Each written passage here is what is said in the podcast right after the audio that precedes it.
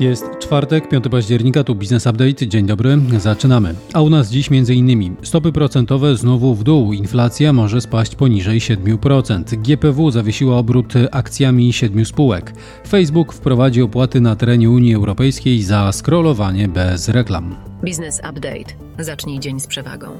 Na początek podsumowanie sytuacji na rynkach. WIG20 wzrósł wczoraj o 81% do 1879 punktów, a WIG wzrósł o 79%. Najmocniej wśród blue chipów wzrósł kurs akcji Alior Banku o ponad 6%.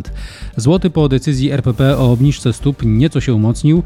Kurs dolara spadł do około 4 zł 38 groszy, a za euro trzeba było zapłacić 4,61.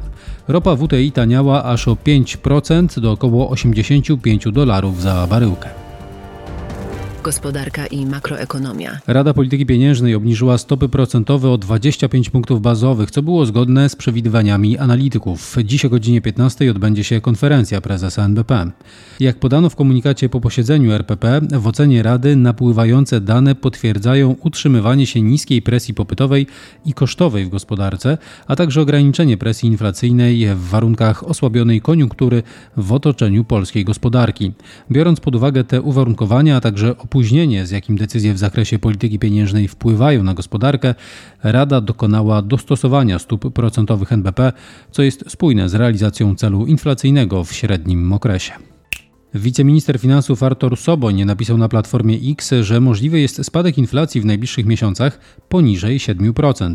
Podobnego zdania są ekonomiści banku PKO BP. Przewidują, że jeszcze w tym roku inflacja spadnie poniżej 7%, a na koniec 2024 roku spadnie do 4,5%.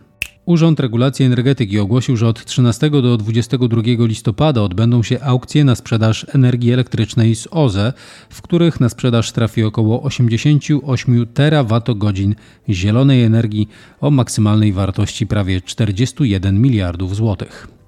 Prezydent Tunezji odrzucił miliard euro pomocy od Unii Europejskiej, twierdząc, że, tu cytat, propozycja jest sprzeczna z protokołem ustaleń podpisanym w lipcu. Zgodnie z umową Unia Europejska miała przekazać Tunezji 105 milionów euro na walkę z nielegalną migracją, 150 milionów euro na rzecz budżetu i 900 milionów euro pomocy długoterminowej. Według Financial Times Komisja Europejska planuje odblokować 13 miliardów euro z funduszy unijnych dla Węgier. Powodem ma być chęć uzyskania poparcia Węgier dla zwiększenia unijnego budżetu. To z kolei, by móc przekazać większe środki Ukrainie. Speaker Izby Reprezentantów USA Kevin McCarthy został odwołany. To pierwszy taki przypadek w historii. Do głosowania nad odwołaniem doprowadziła grupa skrajnie prawicowych republikanów, którzy wystąpili tym samym przeciwko liderom swojego ugrupowania. Powodem odwołania McCarthy'ego ma być dogadywanie się z demokratami w sprawie prowizorium budżetowego. Amerykańskie rynki kredytowe chwieją się w związku z obawami, że podwyższone stopy procentowe zostaną utrzymane przez dłuższy czas, informuje Bloomberg. Średnia rentowność amerykańskich obligacji blue chipów wyniosła w poniedziałek 6,15%, to najwyżej od 2009 roku. Informacje biznesowe. Polska Agencja Inwestycji i Handlu w ramach przygotowań do wystawy światowej Expo 2025 Osaka rozpoczęła nabór polskich firm, które będą mogły wziąć udział w tym wydarzeniu. W trakcie trwania wystawy będzie możliwość nawiązania nowych relacji oraz zaprezentowania swoich pomysłów, produktów i usług. Nabór potrwa jeszcze długo, do końca czerwca 2024 roku.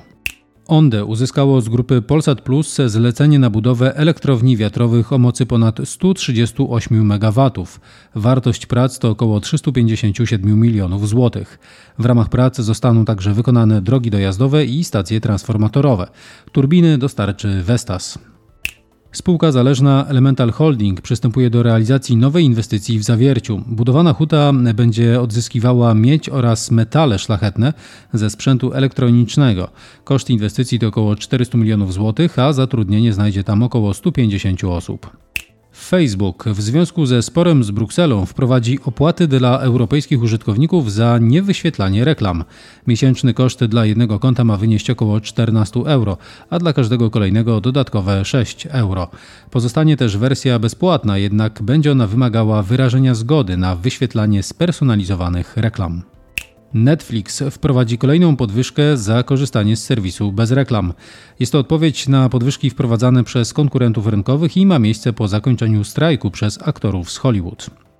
Gmail jeszcze bardziej ma utrudnić dostęp spamerów do skrzynek mailowych swoich użytkowników. Dzięki nowej funkcjonalności maile od wysyłających ponad 5000 wiadomości dziennie będą musiały zawierać przycisk pozwalający zrezygnować z subskrypcji jednym przyciskiem. Wartość akcji WeWork podczas wtorkowej sesji spadła o nawet 25%, po tym jak spółka nie zapłaciła odsetek od posiadanego zadłużenia obligacyjnego. Spółka wykorzystuje okres karencji do renegocjacji niemal wszystkich swoich umów najmu, jednak podkreśla, że ma wystarczającą płynność, aby obsłużyć odsetki i może zdecydować się na to w najbliższym czasie. Fuzje i przejęcia, inwestycje i venture capital. Giełda papierów wartościowych na żądanie KNF zawiesiła obrót akcjami siedmiu spółek. To British Automotive Holding, PGF Polska Grupa Fotowoltaiczna, Fast Finance, Serinus Energy, Resboot, Vistal Gdynia oraz Hollywood. Komisja uzasadniła decyzję brakiem przekazania do wiadomości publicznej przez te spółki raportów finansowych za pierwsze półrocze tego roku. Polski Super Drup wraz z tajwańskim Chai Mei Frozen Food złożyły do Łokik wniosek o wyrażenie zgody na rozpoczęcie wspólnego przedsięwzięcia. Firmy mają produkować dania gotowe kuchni azjatyckiej. Perfetti Van Mele w ramach przejęcia działalności Mondele International w segmencie gum do rzucia na rynkach amerykańskim, kanadyjskim i europejskim nabyło także polską fabrykę gum do rzucia w Skarbimierzu. Amerykańska firma inwestycyjna Castle Lake, Air France i państwo duńskie staną się nowymi głównymi udziałowcami skandynawskich linii lotniczych SAS.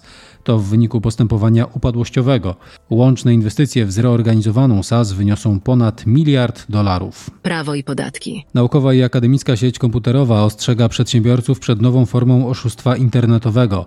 Oszuści przejmują konta na Facebooku przedsiębiorców, którzy prowadzą kampanie reklamowe poprzez wysyłanie im ostrzeżeń o naruszeniu standardów społeczności oraz konieczności podjęcia działań w ciągu 24 godzin pod groźbą blokady konta.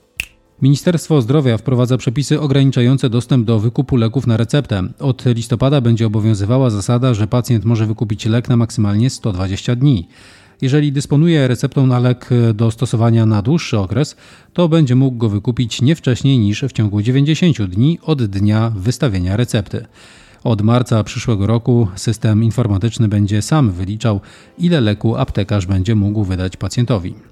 W związku z ogłoszeniem upadłości British Automotive Gdańsk sąd wzywa wierzycieli spółki do zgłoszenia syndykowi swoich wierzytelności. To w terminie 30 dni od opublikowania postanowienia o ogłoszeniu upadłości w rejestrze. Zasiedzenie ziemi rolnej możliwe jest już przez każdego, nie tylko rolnika.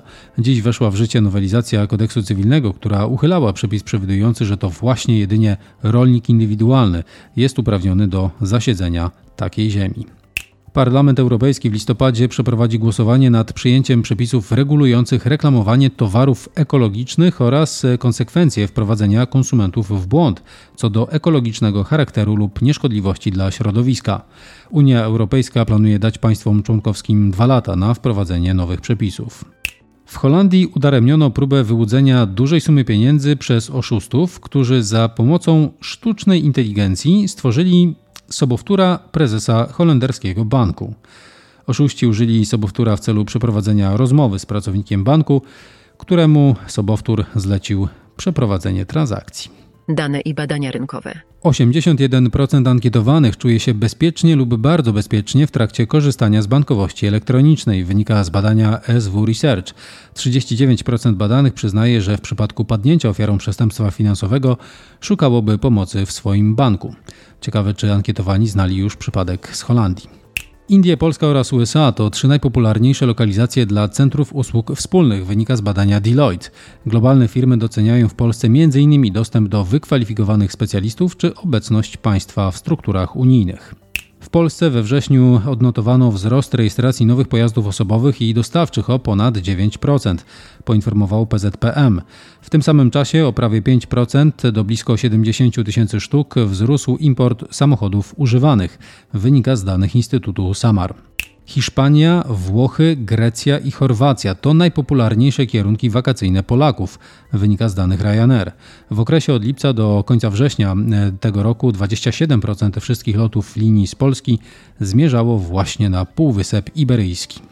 O około 30% wzrosła liczba turystów, którzy odwiedzili w tym roku Polskę, poinformował wiceminister sportu i turystyki Andrzej Gut-Mostowy. Zaznaczył przy tym, że to wstępne dane. Największym wzrostem zainteresowania osób z zagranicy cieszyły się do tej pory Kraków oraz Lublin. I to tyle w dzisiejszym wydaniu podcastu Business Updates. Polecamy naszą prasówkę, którą można zasubskrybować na businessupdate.pl. Tam jeszcze więcej informacji, danych o transakcjach finansowych, a także rekomendacji spółek. Za dziś dziękujemy. Do usłyszenia.